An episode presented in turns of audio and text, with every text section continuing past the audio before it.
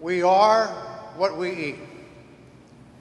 If we eat too much of a certain food, our bodies will show it. Too much of some foods could really harm us. If I eat carrots instead of cookies, I probably be, will be a little bit thinner. Now, Americans are obsessed with food. Many people are truly overfed and underexercised. Restaurants abound, even in our shopping malls. Of course, we should eat a reasonable amount of food, and it nourishes our bodies and helps our, our health. Today's feast is about food, but of a different kind. This food doesn't nourish the body, but the soul. We are what we eat here also. The cumulative effects of eating the bread of life is to make us a new creation. And no one should regularly be receiving Holy Communion and remain the same spiritually we should advance and change in our spiritual lives. The overriding theme of today's feast is we can't survive on our own. We survive because the food we eat, both physical and spiritual, helps us to survive. Now, in the Old Testament, Moses re- reminded the Israelites that the ancestors only survived in the desert because God gave them things to eat and things to drink, water and manna.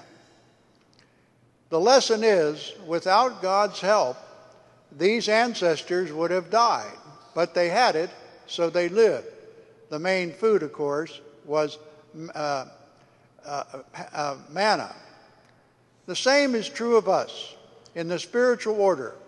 We survive because the bread we eat in the Eucharist is just like uh, that the bread, it, it's not the same bread that the Israelites had, but the, the, par- the comparison is there. They lived with and survived with that bread, and we live and survive with this bread because we are on a journey. Jesus is the living bread which has come down from heaven. And Jesus came not to condemn us, but to forgive us and to give us eternal life. He says clearly in the scripture, He who eats this bread has eternal life. And apart from God, we have no life at all. Jesus said we are to feed on the Eucharist because it is eternal life bread. And there is no other kind of eternal life bread that we can get anything that is proposed like that is counterfeit. And if we look for eternal life in money, in status, in power, in possessions, or fame, we will die spiritually.